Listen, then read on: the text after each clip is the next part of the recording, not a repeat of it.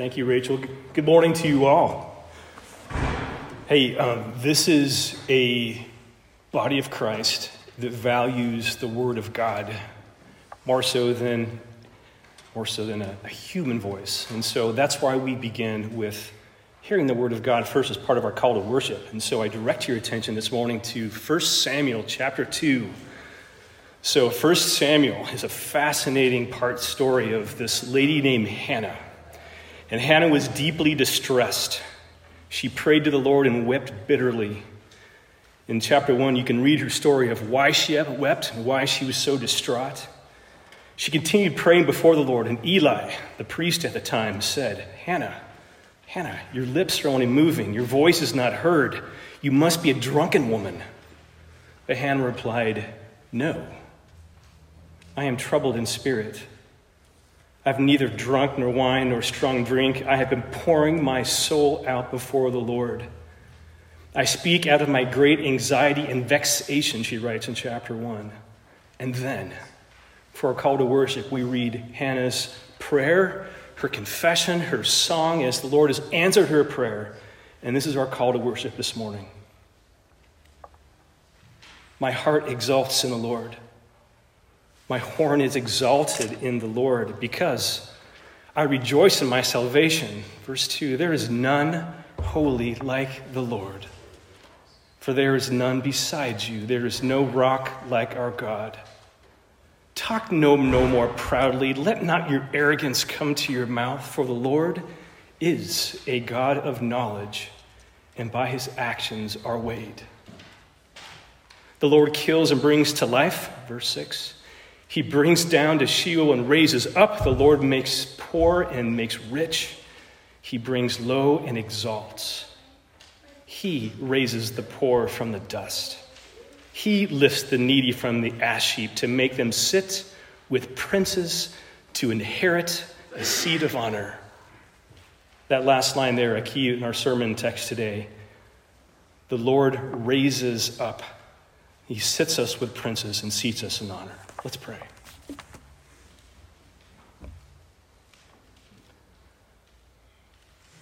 God in heaven, we pray that this humble patch service here is one that honors you in spirit and in truth.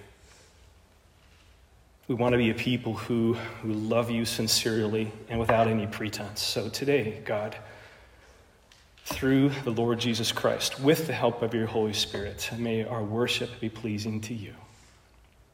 In Jesus' name we pray. Amen. So, would you please stand with us? We're going to sing our first hymn together. Hymn number three Holy, Holy, Holy.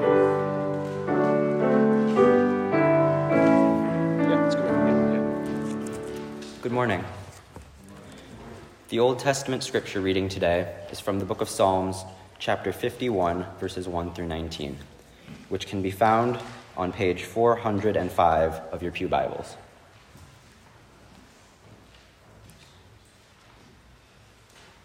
Psalm 51, verse 1. Have mercy on me, O God, according to your unfailing love, according to your great compassion, blot out my transgressions. Wash away all my iniquity and cleanse me from my sin. For I know my transgressions, and my sin is always before me. Against you, you only, have I sinned and done what is evil in your sight, so that you are proved right when you speak and justified when you judge. Surely I was sinful at birth, sinful from the time my mother conceived me. Surely you desire truth in your inner parts. You teach me wisdom in the inmost place. Cleanse me with hyssop, and I will be clean. Wash me, and I will be whiter than snow. Let me hear joy and gladness. Let the bones you have crushed rejoice. Hide your face from my sins and blot out all my iniquity. Create in me a pure heart, O God, and renew a steadfast spirit within me. Do not cast me from your presence or take your Holy Spirit from me. Restore to me the joy of your salvation and grant me a willing spirit to sustain me. Then I will teach transgressors your ways, and sinners will turn back to you. Save me from blood guilt, O God, the God who saves me and my tongue will sing of your righteousness. O Lord, open my lips, and my mouth will declare your praise. You do not delight in sacrifice, or I would bring it. You do not take pleasure in burnt offerings. The sacrifices of God are a broken spirit, a broken and contrite heart. O God, you will not despise. In your good place, in your good pleasure, make Zion prosper. Build up the walls of Jerusalem. Then there will be righteous sacrifices, whole burnt offerings to delight you. Then bulls will be offered on your altar. The New Testament reading is from the book of Romans, chapter 6, verses 1 through 14 which can be found on page 799 of your Pew Bibles.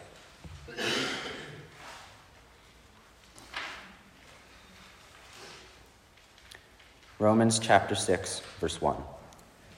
What shall we say then? Shall we go on sinning so that grace may increase? By no means. We died to sin. How can we live in it any longer? Or don't you know that all of us who were baptized into Christ Jesus were baptized into his death? We were therefore buried with him through baptism into death, in order that, just as Christ was raised from the dead through the glory of the Father, we too may live a new life. If we have been united with him like this in his death, we will certainly also be united with him in his resurrection. For we know that our old self was crucified with him, so that the body of sin might be done away with, that we should no longer be slaves to sin, because anyone who has died has been freed from sin. Now, if we died with Christ, we believe that we will also live with him. For we know that since Christ was raised from the dead, he cannot die again. Death no longer has mastery over him. The death he died, he died to sin once for all, but the life he lives, he lives to God. In the same way, count yourselves dead to sin, but alive to God in Christ Jesus. Therefore, do not let sin reign in your mortal body, so that you obey its evil desires. Do not offer the parts of your body to sin as instruments of wickedness but rather offer yourselves to God as those who have been brought from death to life, and offer the parts of your body to Him as instruments of righteousness. For sin shall not be your master, because you are not under law, but under grace. This is the word of the Lord. Thanks be to God. Thank you for reading Micah. Um, you have a nice voice, and I appreciate all you said. Thank you. I, I hope that you can also appreciate those passages of Scripture that were read today. They're not passages that are easy just read over quickly in public. They, uh, they're kind of the texts you need to kind of sit with. Psalm 51, it's David's confession, where he's been in his life, his plea for mercy. I mean, you gotta, you gotta own that, that passage with a lot of heart. In same way with Romans chapter 6, such good words from Paul. Our sin is buried with Christ. We're raised to new life. I mean, I want you to own it and believe those words just as much as Paul wrote it. But I want you to join me in a confession today, the one we have on our screen. Um, not the Lord's Prayer today, not the Apostles' Creed, but a passage from God's Word. One of the early confessions that is written from Paul in the book of, the book of Timothy, 2 Timothy chapter 2.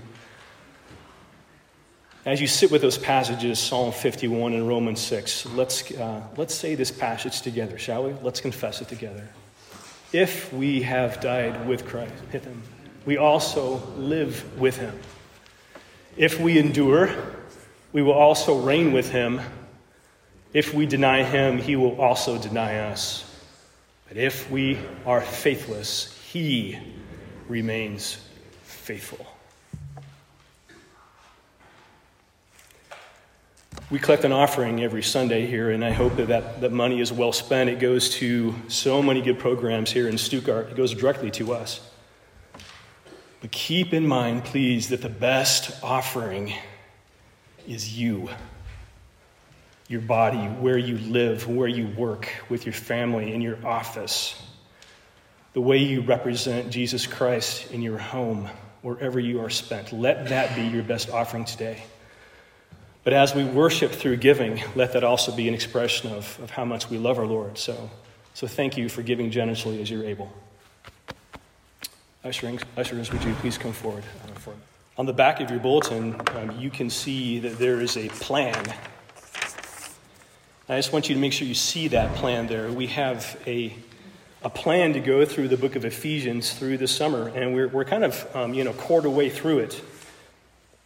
But I do want to show that there to you so that if you have a chance to be able to I don't know, to have a devotion, to have a, if you want to dig in deeper into the scriptures and study them along with us as we preach, um, it's there written for you so you can see where we're headed in the next few months. Um, Ryan Brang is a Navy chaplain. He's here with us. You know Ryan. He's away this weekend. Chris Lepak, Air Force chaplain. He's also in the area but not here today. Kelly Porter's here. Is also going to teach for us in a couple of weeks. So, so thank you for welcoming us. We're imperfect pastors. Um, we have a lot to learn in life too. We're works in progress just like you. Um, but um, we want to give you a good challenge this coming summer. Um, that scripture memory challenge too, also on the back. Look at that. Cut it out. Paste it on your mirror at home. And it's something that, um, that we're even doing as a, my wife and I in the, the, bathroom. It's right there by the sink, trying to keep that scripture ahead of us all the time. And um, I know the Shoodles have challenged us to a duel, but we will beat you to memorize it first. Anyways, um, join us in the book of Ephesians today if you can. Um, I want to show you a picture first, though. Here we go. So, if you were here a couple weeks ago on Mother's Day, you might remember this picture. Um, I showed it to you at the end of the sermon. This picture, as you might remember, is of St. Augustine and his mother Monica.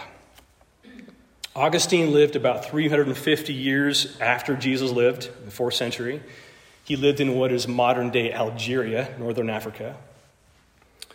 And St. Augustine's books and his writings greatly influenced the church as we know it today. But his mother, Monica, a very strong, a very capable woman, a very prayerful woman, in my opinion, I think yours as well too, was the real saint in that family. St. Augustine was not always saintly. And while his mother was a devout Christian, his father was actually quite pagan. And though Augustine was given a Christian education, he actually followed his father's path for most of his life, his father's example, following the course of the world. Another phrase we'll hear again in Ephesians chapter 2. Before St. Augustine was 18 years old, he had already fathered a child out of wedlock and found himself in serious moral compromise. But later in life, after Augustine came to an awakening, after his conversion, Augustine wrote a book, and it reads more like if a journal than a book. I have it right here. Confessions.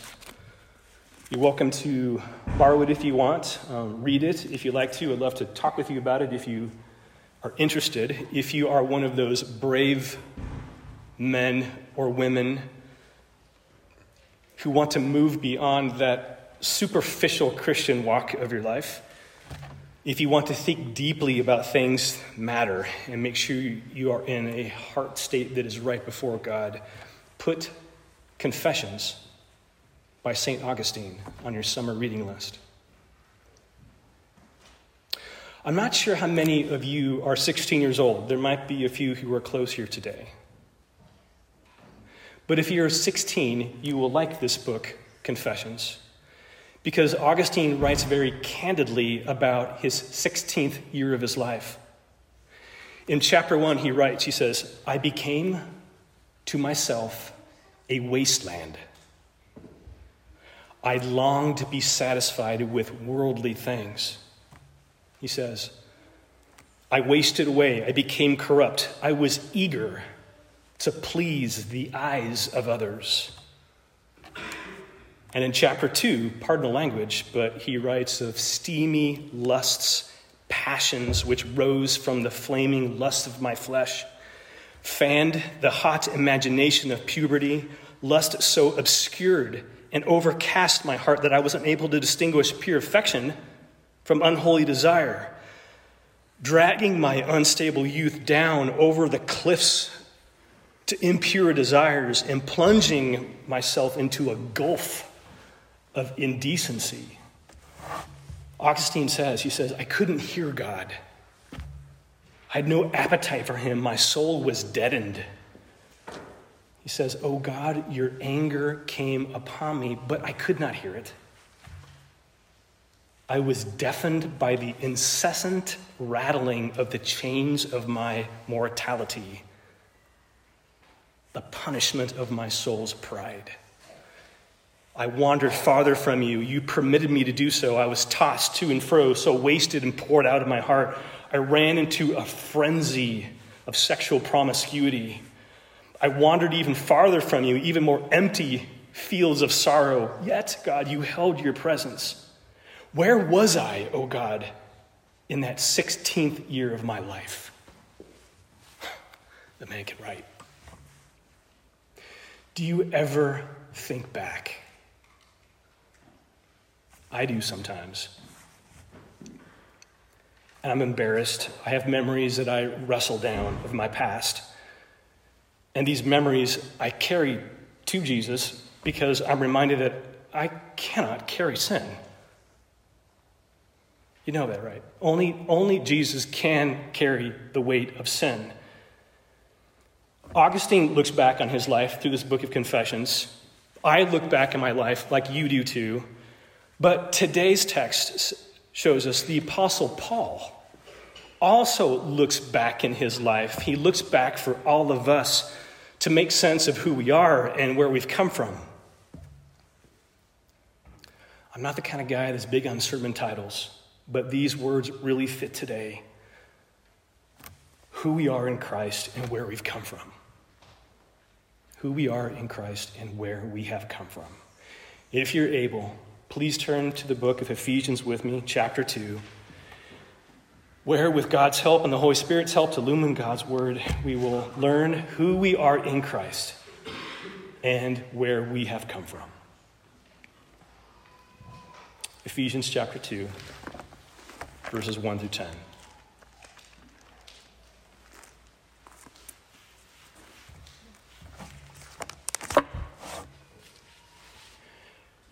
and you were dead in the trespasses and sins in which you once walked, following the course of the world, following the prince of the power of the air, the spirit that is now at work in the sons of disobedience.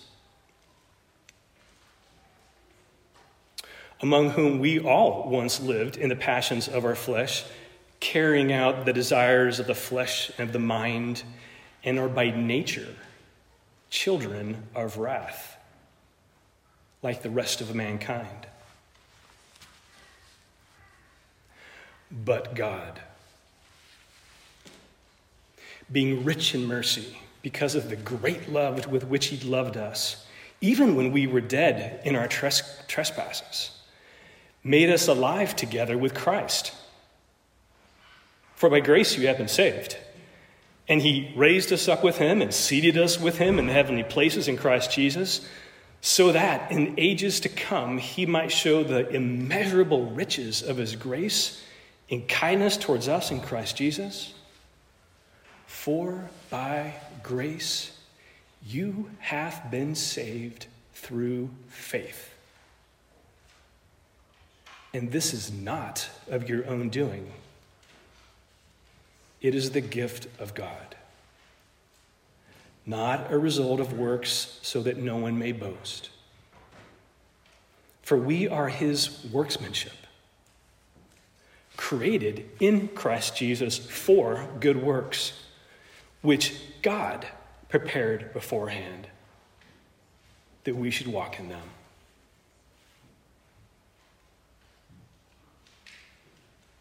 This is such a beautiful and powerful passage of the Bible. I wish our full chapel would be here to read it today, but I'm glad you heard it. And I hope that you can keep this simple 10 verses on the ready for whenever you need to read truth again.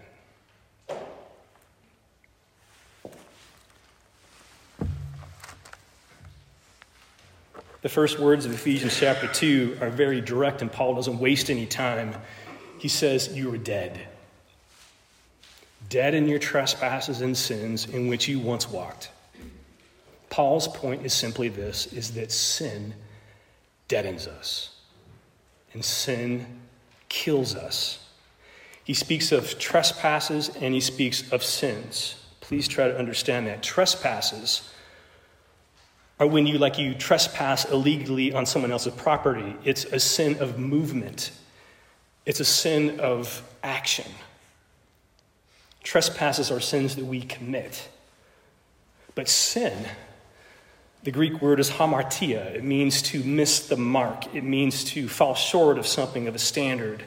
And both are true. We have committed sins and we omit sins and both deaden us. And yes you may have thought you were walking and talking, that you were alive, feeling and breathing, very athletic, moving with all the energy that you have in life, thinking that you're alive. But your soul, according to God's word, was spiritually dead. Maybe you can think back, like Paul, to a time when you had no appetite for your Creator because your soul was dead. You're oblivious to God's desires and concerns, blind to the excellence of who Jesus is, deaf to the Holy Spirit's voice, maybe even attending church, but outwardly only doing it out of duty. If the songs that we sang, like Holy, Holy, Holy, I love you, Lord, Christ the sure and steady anchor, if those songs are just words, there's a good chance you're still spiritually dead. But Paul says this is where he was. He says that this is where you were, this is where I were. We all have been there. We all have been dead apart from Christ's help in our life. In my Bible here by Ephesians 2, right next to the word dead, I wrote a little footnote. I wrote 1 Timothy chapter 5, verse 6. You might look it up if you feel like it's some time, because in this book of 1 Timothy chapter 5, Paul also explains to the church while, why they should help older widows and put them in service. But he says, Be careful as you hire older widows, because this is the verse what it says. Because she who is self indulgent, she who is self indulgent is dead, even while she lives. Meaning, I think this is the point, the hint, that even after conversion, sin still deadens us. And very easily, I have done it myself. I fall back into dead like patterns when I sin, when I transgress, when I'm self indulgent. In verse 2, let's go to the next verse. Paul continues. He says, You were dead in your trespasses and sins when you're following the course of the world. Following the course of the world. Sometimes pictures speak more than words. Paul's not talking about the good parts of the world, but he talks about the power, the pull of the deadness of the world. Like traffic, everybody's going one direction. It's the pull. And Paul says, This is who you are when you're dead in your trespasses and sins, following the course of the world. A world's voice that says, Win, get more, be comfortable, there is no weakness. Never are the words of contentedness and holiness and meekness. Those aren't acceptable to the world. My best friend right now um, just got out of the Army after about 27, 28 years. We both were in high school together. He's a strong Christian, but I can tell that he's really struggling because he's internally fighting the course of the world. He's not retiring at the rank that he should have. He's not getting the award and the promotion, the recognition that he probably deserved. He's kind of kicked to the curb after so many years of service, and he's leaving weak and he's leaving wounded.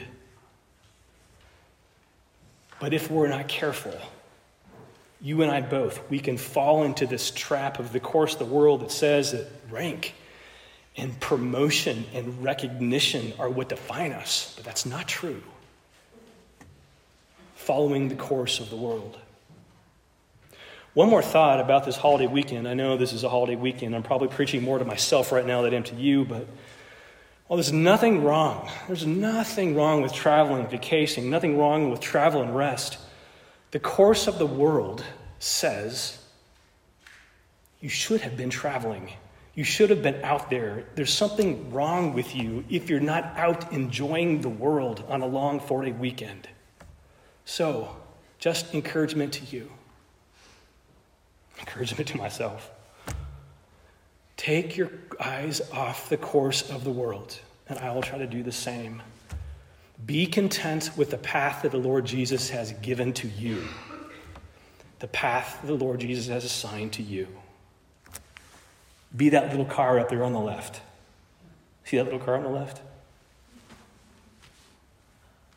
Be that car. Still in verse 2, Paul helps us make sense of why we are and who we are. Another phrase, he says, You are following the course of the world, and you are following the prince of the power of the air, the spirit who is now at work in the sons of disobedience. He says, Among them we too are formerly lived, indulging the desires of the flesh and of the mind, and are by nature children of wrath. God's word is very clear whether you realize it or not or want to believe it, Jesus himself made this very clear that the angelic world and the demonic world is a reality. And I think we make two mistakes, at least I do. The first is, the first is I think we deny that a spiritual world exists. We kind of suppress it. We don't like to think about it. But to ignore it and not understand it and not to pray with an appreciation of it is a mistake. If you don't have any good growth in your life, if you keep repeating the same, same, same habits like we all do, there's a good chance you're not appreciating the demonic influence that is a reality. Satan disguises himself as an angel of light. Don't expect him to be obvious. Be sober minded. Be watchful. Your adversary, the devil, prowls around like a roaring lion. He's disguised, he's dangerous, and so is his minion. Taken from someone who has seen many people who have got out of the occult and have had such a hard time with it, please be sober minded, respect it. But the second mistake we make, I think, is give it too much power. The text is clear. He is the prince of the power of the air. He is a prince, he's not the king.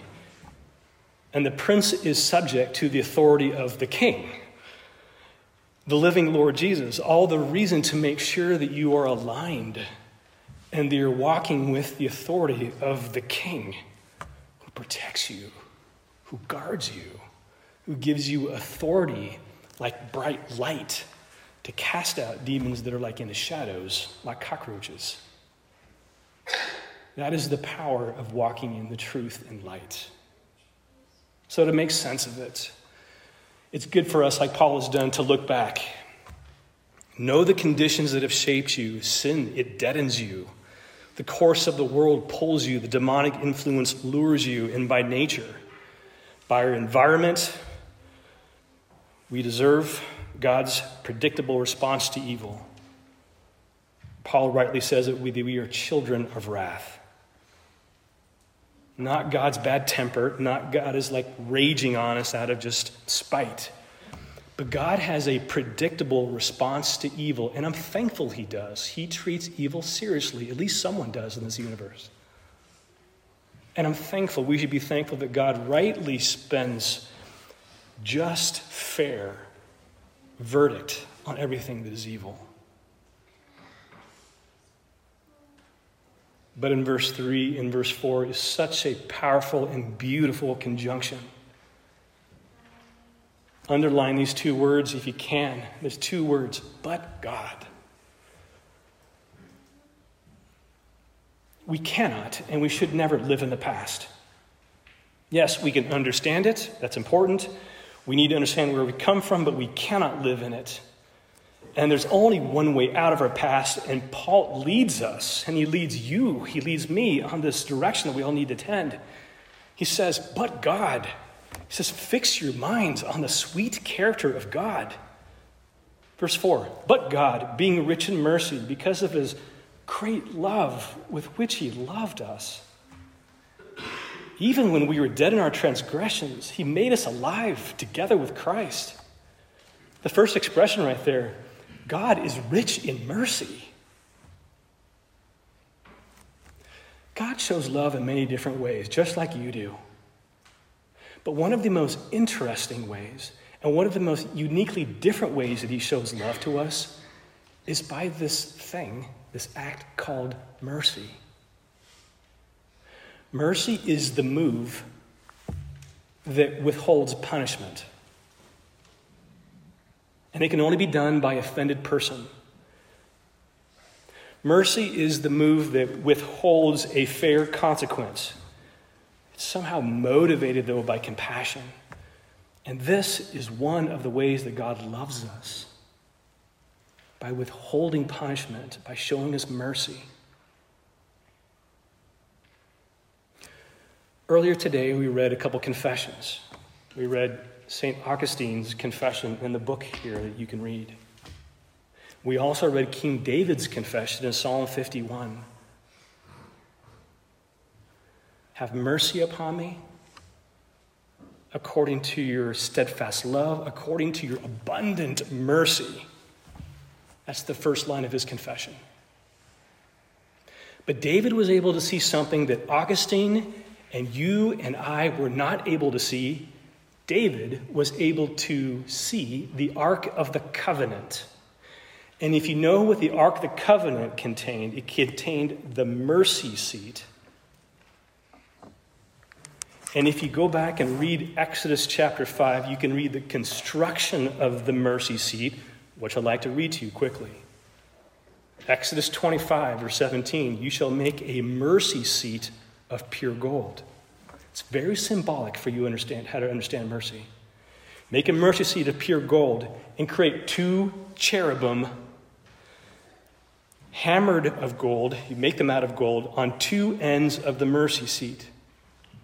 The cherubim shall spread out their wings, overshadowing the mercy seat with their wings, with faces toward one another. Toward the mercy seat shall the faces of the cherubim be. The Lord said to Moses, There I will meet you. Above the mercy seat, between the two cherubim that are on the Ark of the Covenant, there I will speak to you. What does this mean? What's the point? I think the Ark of the Covenant is very symbolic, but a very symbolic expression of mercy. It's a picture of two angels facing each other, and very costly, made of gold. But if you can imagine two angels facing each other, that is where the Lord's presence is. That's where the Lord's presence meets us. As we extend mercy to one another like cherubs, that's where God's presence is. In verse 4, Paul continues to lead us. He tells Morris about who we are in Christ, not where we come from, but who we are. He says, But God is rich in mercy because of his great love which which he loved us. There's easy love and there's great love. You know this. Easy love is doing what's easy. When things are right, when things are fine, it's easy to give love. But great love is when God loves us when we're dead.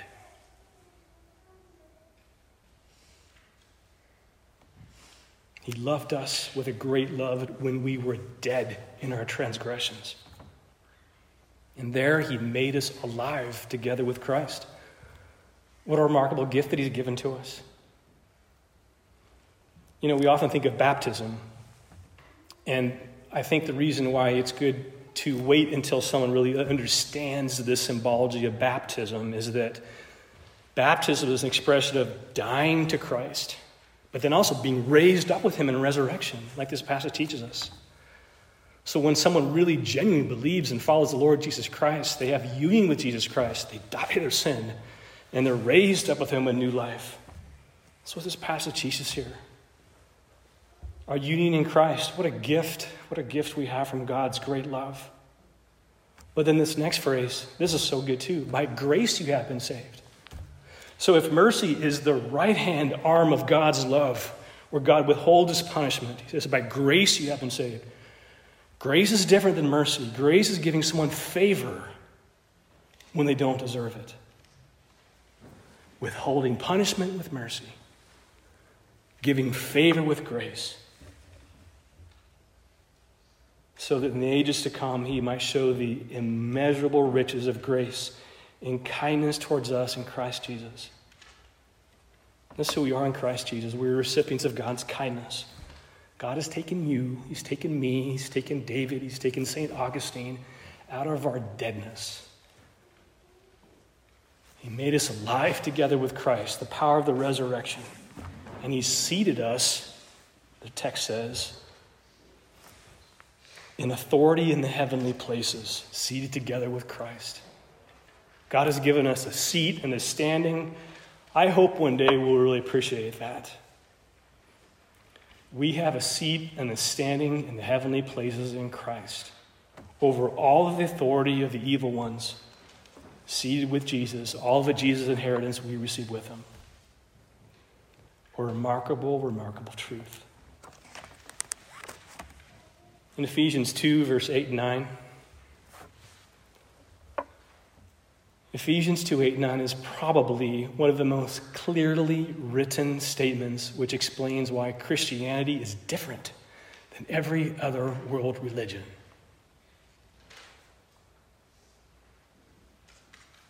It's a verse that many memorize in Bible school and Awanas, and I encourage you, if you haven't memorized Ephesians 2 8 9, mark it down.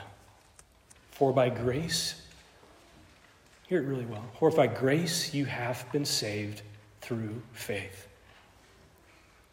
It is not of your own doing, it is the gift of God, not a result of works, so that no one may boast. Are all world religions the same? No, they're not. Whereas all world religions are about mankind trying to work, trying, trying to become right with God, World religions are expression of us trying to become right with God. Christian sees it differently. From a Christian's perspective, God has done the work for us. Man cannot become right with God. No pilgrimage, no prayer, no virtuous work, confessions can earn our salvation. And where all the other religions try to bring a gift to God, read the text. The Christian sees it so differently. God brings the gift to man.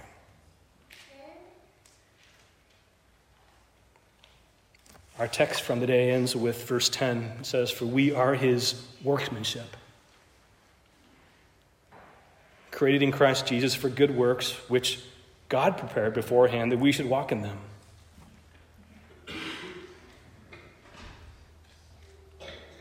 When I think back over my personal transgressions in my life and my sin, the things that I'm not really proud of, the reason why it's so embarrassing for me and the reason why it's so sad for me is because all of that sin in my mind just occupies brain space. And I wish I could have used that brain space and work for opportunity to be of work, workmanship for God. That I could have been used for a better purpose, that I didn't have to dwell on that sin and think about it. I wish I could have used that that brain space for being of good work and service to God. If I could leave you just with a couple practical words of advice, it might be these. It says, I just say this. Paul does the first thing that I think we also do is make sense of your past. Be honest about your dead soul. Admit who you were. Understand how the world and the environment, even the demonic realm, has impacted who you are. Where are your weak spots? Where has the demonic world made you vulnerable? Talk about it with someone you can trust. Another piece of advice is, um, you know, confession seems to be the word of the day. Write out your own confession. like Augustine did. Maybe not this thick. well, maybe you should. I don't know. Write out your confession, maybe like David did in Psalm 51, one page. Share it with a trusted friend. But in your confession, write out this Where do you need to see God's mercy? How have you seen His grace? How have you seen His great love and His kindness towards you? Don't wallow in your sin, but mark it down well how God has loved you with great love. And if you have not received God's gift of salvation, what's keeping you? Help me understand why it's hard to receive a free gift. Do you not believe that Jesus is resurrected and alive? That he has the power and the ability to, to shape your sin and your life in a world that is so different than you? He's done it for countless others. He can do for you. Respond to him in faith. Like this picture, repent, turn around, go in a different direction. The traffic's not going to get any better. And those of you who already have received this gift of salvation, use the rest of your life to walk in the work that God has prepared for you. Don't waste your energy and your breath and your talents. This is Memorial Day weekend. Yes, it's a weekend of rest and play for many, but you, you know what it means. I too have friends that have lost their lives in combat, and you have as well. But to be transparent with you, the military is not my first war, and I hope it's your not first battle is either. There is a different enlistment that you need to be a part of, and I know you already are. It's this enlistment into the Lord's service, which is the bigger battle. This past week, we lost one of our generals. If you know this man. He died eight days ago. No, he wasn't in military service, but he was in enlisted in the Lord's service as one of the most, I don't know, winsome preachers that I've ever met, Dr. Tim Keller. He's one of my heroes, not just because of his preaching style, which is just awesome, but because he's a man that didn't follow the course of the world. He didn't stay in comfortable lower Virginia where he had a church. He moved to New York City. He founded Redeemer Presbyterian Church. Tim Keller had the ability to preach and connect with the sophisticated and skeptical culture of New York City. St. Augustine probably would have attended his church. St. Augustine was one of these sophisticated men and skeptics in the fourth century. His conversion happened, though, when he was drawn to a preacher whose words captivate him, a man named Bishop Ambrose. Ambrose. In this book, Confessions, this is what Augustine wrote. He said, together with the, the language of this preacher, which I admired, the subject matter also to which I was indifferent. It began to enter my mind. As I opened my heart in order to recognize how eloquently he was speaking it, the thought occurred to me that how truly he was speaking. First, I began to see that the points which he made were capable of being defended. And it now appeared to me that his faith could be maintained on reasonable grounds. And that's what Tim Keller did for many people. He helped people like me and you, and for millions, know that our faith is grounded by reasonable belief.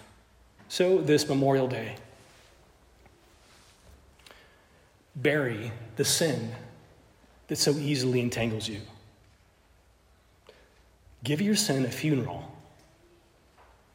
Ever done it? Dig a hole. Give your sin a funeral. Please talk about it with someone too, how you might be able to fit to the Lord's service. Your lifetime clock is clicking. There's work to be done, especially here in Stuttgart. So thank you for listening to me. But better yet, let's just really make use good of our time while we have left here in Stuttgart. Let's, uh, let's stand together and let's Let's sing Great is Thy Faithfulness, hymn number 139.